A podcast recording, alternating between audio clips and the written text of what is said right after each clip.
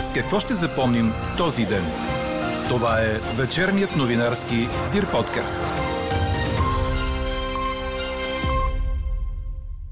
През призмата на политическото говорене понятията около минималната работна заплата много се омешаха.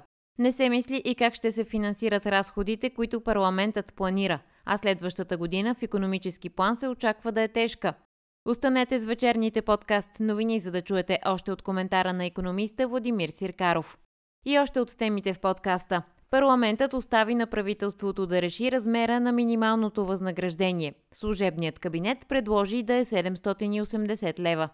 Няма абсолютно никакъв начин да превърнеш един македонец в българин, казва Стево Пендаровски в годишното си обращение към парламента.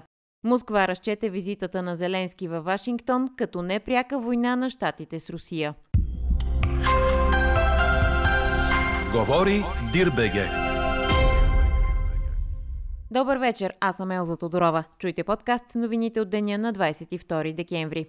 Вече официално сме в астрономическа зима. Освен това на празника, който православната църква отбелязва, Света Анастасия, се вярва, че ако денят е слънчев, юни ще е сух, а ако вали, летният месец ще е дъждовен. Изглежда ни очаква сух юни до година. А какво ще е времето утре според синоптика ни Иво Некитов? През нощта ще има средна и висока облачност, в низините по места все още ще има мъгли. Минималните температури сутринта ще са от около 0 до 5 градуса петък облачността ще намалява до предимно слънчево време. В Дунавската равнина ще се появи слаб до умерен западен вятър и мъглите там ще се разсеят. Максималните температури ще са от 8 до 13 градуса, малко по-низки в някои високи котловини на запад. През призмата на политическото говорене, понятията около минималната работна заплата много се умешаха. Отделно от това не се мисли как ще се финансират разходите, които парламентът планира. Това коментира за вечерните подкаст новини економистът Владимир Сиркаров. Знаете, че минималната работна заплата отново е на дневен ред за депутатите, докато синдикатите заплашиха с масови протести заради опасността от нейното фактическо понижение. Според Сиркаров обаче концепцията за минимално възнаграждение като цяло не отговаря на реалността от гледна точка на това, че според синдикатите една подобна административно наложена минимална заплата и нейното повдигане, покачване през в определен период, най-малкото компенсиращ инфлацията, ще има и има сериозни социални ефекти. Лично според мен това не е така и като цяло концепцията за минималната работна заплата не е правилна от гледна точка на економическата логика и на реалността, в която се намираме а ние се намираме в реалност, че добавената стойност в економиката се създава от частния сектор, заплащането трябва да се договаря между служителите и работодателите, с помощта, разбира се, и на, на синдикатите. Но виждаме, че отново МРЗ е в полезрението на общественото внимание, но не мисля, че чисто политически така формулираната брутна минимална работна заплата ще успее да премине.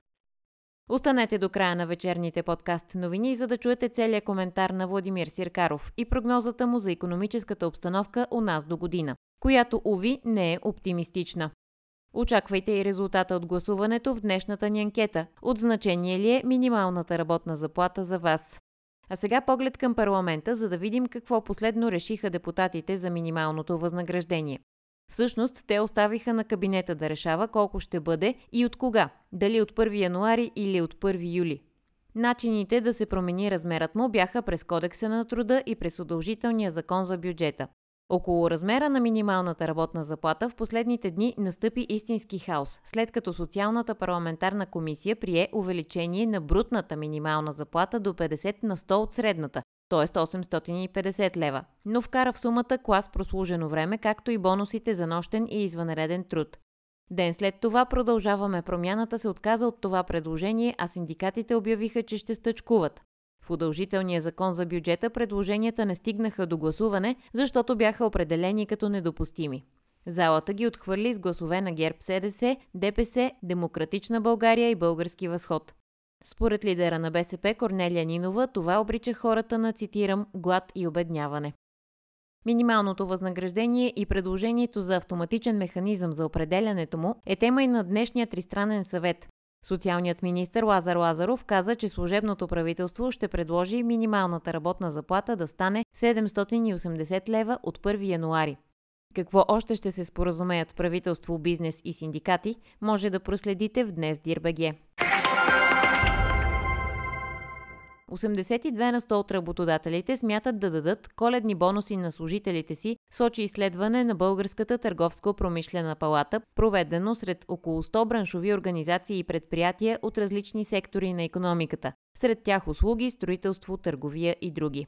Спрямо 2020 и 2019 година процентът на фирмите, които ще дадат коледен бонус, се увеличава с около 20 на 100. 42% от работодателите изтъкват като причина за поощрението желание да мотивират и запазят служителите си. Най-много предприемачи, 36 на 100, ще раздадат бонуси до 200 лева. Между 200 и 500 лева за коледа ще получат работещите в 25% от фирмите у нас, а 23 на 100 от менеджерите ще дадат допълнително между 500 и 1000 лева на всеки служител в своята фирма. Над тази сума ще получат само в 14 на 100 от фирмите. Депутатите приеха на първо четене промени в законопроекта за компенсиране на разходите на потребителите на моторни горива. Така ще се въведе вноска за преработвателите на руски нефт у нас, какъвто е само Лукойл. Вноската ще се набира във фонд сигурност на електроенергийната система. Приходите във фонда ще се използват за компенсации на всички потребители, включително за бизнеса, и ще се прехвърлят в приходната агенция. Според вносителите от ГЕРБ, с сегашната промяна компенсацията може да стигне 1 лев на литър. И още една добра новина за шофьорите. От 1 януари до година влизат в сила нови по-низки цени на винетките и тол таксите у нас. Всички видове електронни винетки за пътни превозни средства, тежащи до 3,5 тона, ще поевтинеят с близо 10 на 100. Така годишната винетка ще струва 87 лева, тримесечната 48 лева, за месец ще е 27, а седмичната 13 лева. Уикенд винетката ще струва 9 лева. Какво не се случи днес? Още един ден, в който не виждаме затопляне в отношенията с югозападната ни съседка. Разчитаме го в думите на президента Стево Пендаровски, който направи годишното си обращение към парламента. От македонец не можеш да направиш българин. Не може с договор да бъде сменено националното самосъзнание на цял един народ, категоричен е той. Няма такъв пример в историята, в който националното самосъзнание на цяла нация да бъде променено с договор, добавя северно-македонският президент.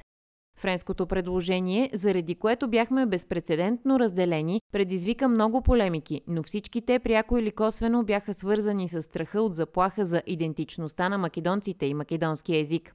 Позовавайки се на тезата, че само като българи можем да влезем в Европейския съюз, искам да подчертая, че няма никакъв начин да превърнем македонец в българин. Това са два различни идентичностни кода, Два различни народа със своя специфична етногенеза, каза още Пендаровски в своето обращение. Кремъл заяви, че Вашингтон и Киев остават глухи за опасенията на Русия след историческото посещение на украинския президент Володимир Зеленски в Съединените щати. Можем да кажем със съжаление, че до сега нито президентът Байден, нито президентът Зеленски са казали дори няколко думи, които биха могли да се възприемат като потенциална готовност да се вслушат в опасенията на Русия, каза говорителят на Кремъл Дмитрий Песков. Не се чу нито една дума, която да предупреди Зеленски срещу продължаващия обстрел на жилищни сгради в градове и села в Донбас и нямаше реални призиви за мир. Това предполага, че Съединените щати продължават своята линия на де-факто водене на непряка война с Русия, категоричен е Песков. Четете още в Дирбеге. България се изкачи с едно място в световната ранглиста на Международната футболна федерация, предаде Корнер. Родните футболни национали вече са номер 71, измествайки от тази позиция Кабо Верде. Интересното е, че за втора поредна година лововете ще завършат на това място. Така бе и през 2021, когато селекционер беше Ясен Петров, заменен от Младен Кръстайч след това. Класацията на Световната футболна федерация се изготвя на всеки два месеца. Световният шампион Аржентина не е номер едно в подреждането. Лео Меси и компания са втори, докато лидер е Бразилия. Топ 3 се допълва от Франция, а Белгия и Англия следват на четвърто и пето място. Чухте вечерния новинарски Дир подкаст. Подробно по темите в подкаста четете в Дирбеге. Какво ни впечатли преди малко? Българската възпитаничка на надвис Кръстю Сарафов, Ива Петкова Антиоко е част от екипа за снел филма «Аватар 2». Красавицата, която повече от 20 години живее в Лос-Анджелис, е режисьор, аниматор и е била част от екипа, който на 16 декември излезе в Лос-Анджелис на специалната гала, организирана за премиерата на касовия хит. Ива е участвала в създаването и режисирането на голяма част от специалните ефекти, които знаете, че в Аватар са повече от обикновенно. На невероятната визия се дължи и страхотният успех на филма.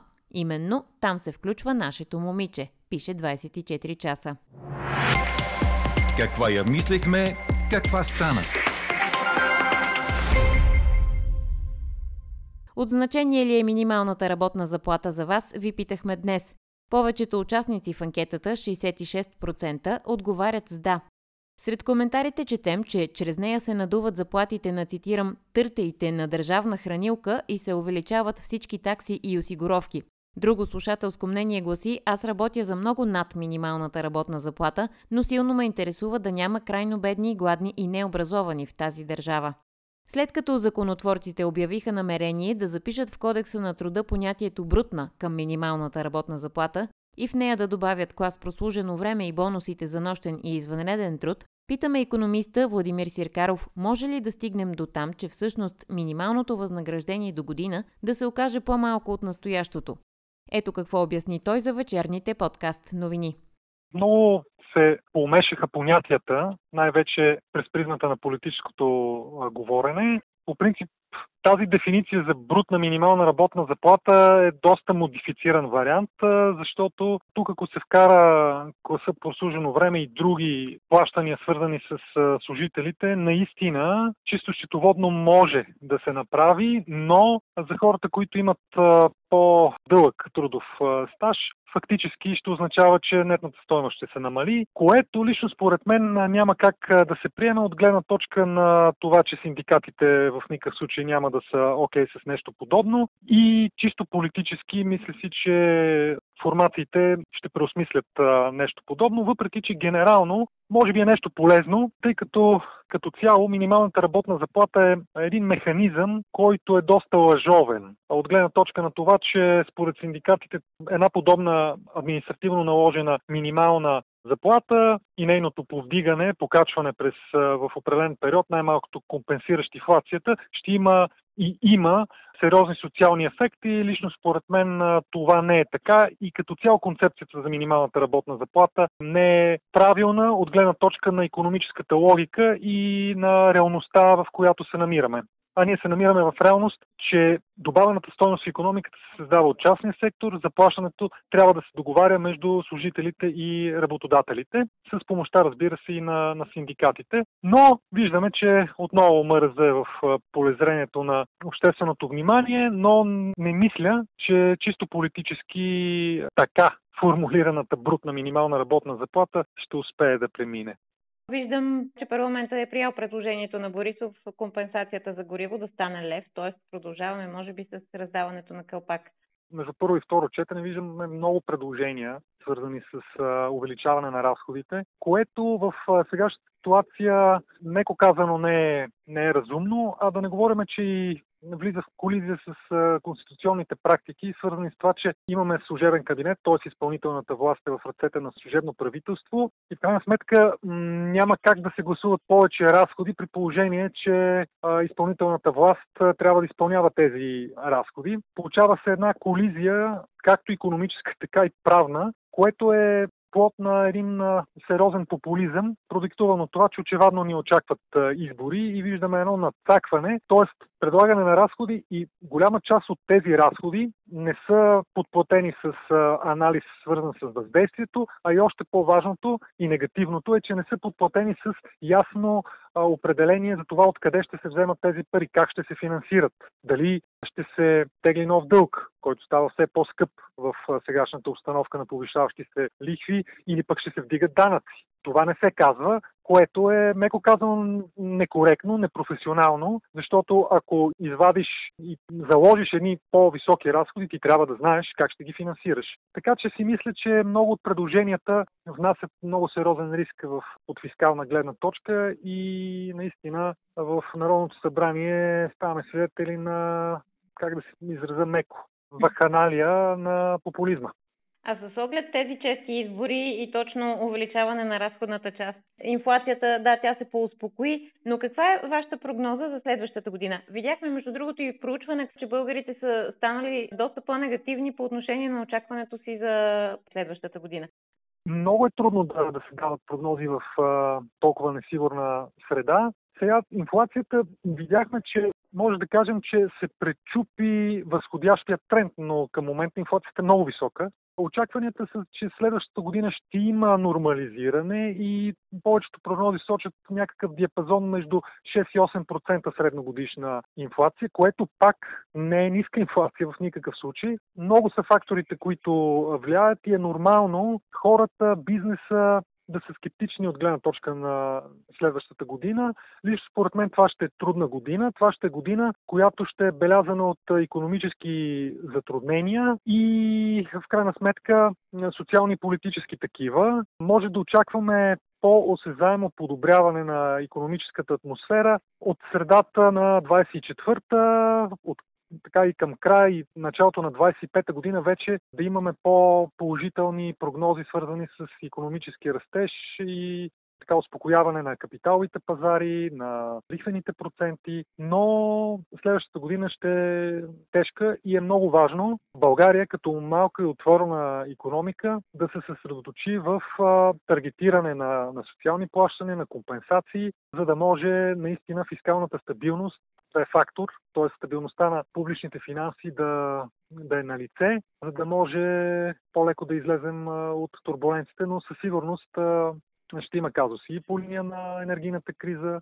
свързана с Европа. Да се надяваме, че войната в Украина ще бъде прекратена, ще има някакъв тип премирие, но много са факторите и 23-та година не може да очакваме да е позитивна. И тя ще е тежка. През 2024 очаквате ли да бъдем част от еврозоната? А, абсурдно е в началото на 24-та година да, да влезем в еврозоната лично според мен. Още когато се анонсира това преди година, година и половина, може би и повече, аз казах, че това няма как да се случи, защото процедурите са доста тромави и в крайна сметка има и много неколичествени фактори, които, параметри, които трябва да се изпълнят не мисля, че и трябва толкова да се бърза от гледна точка на това, че има много сериозна турбуленция в целия свят. Но ние трябва да работим активно за подготовка това да се случи. Като количествени критерии, нали, голямото предизвикателство ще е инфлацията, която в момента излиза от, от мастерските критерии. Въпреки, че в цяла Европа има висока инфлация, при нас е по-висока и тук е голямото предизвикателство, то откакто сме част от Европейския съюз с поглед към еврозоната, ние сме хем догонваща страна, хем трябва да пазиме и критериите за инфлация, което малко или много се бие. Не е невъзможно, но е трудно. И в тази ситуация си мисля, че няма какъв начин дори да се правят компромиси от Европа, каквито компромиси се направиха за Харватия, че за нас ще се направят, но това не, не означава, че целта еврозона няма да ни помогне страшно много в стабилизиране на фискалната политика, в изготвяне на нормативни промени, които ще са полезни за правния ред у нас и като цяло битка за по-прозрачна, по-свободна економика. Мисля си, че пътят е на там, но със сигурност началото на 24-та година изглежда абсолютно невъзможно да, да влезем в еврозоната. Поне според мен. Така приключва днешната ни анкета. Новата тема очаквайте утре в 12. Приятна вечер! Слушайте още, гледайте повече и четете всичко в Дирбеге.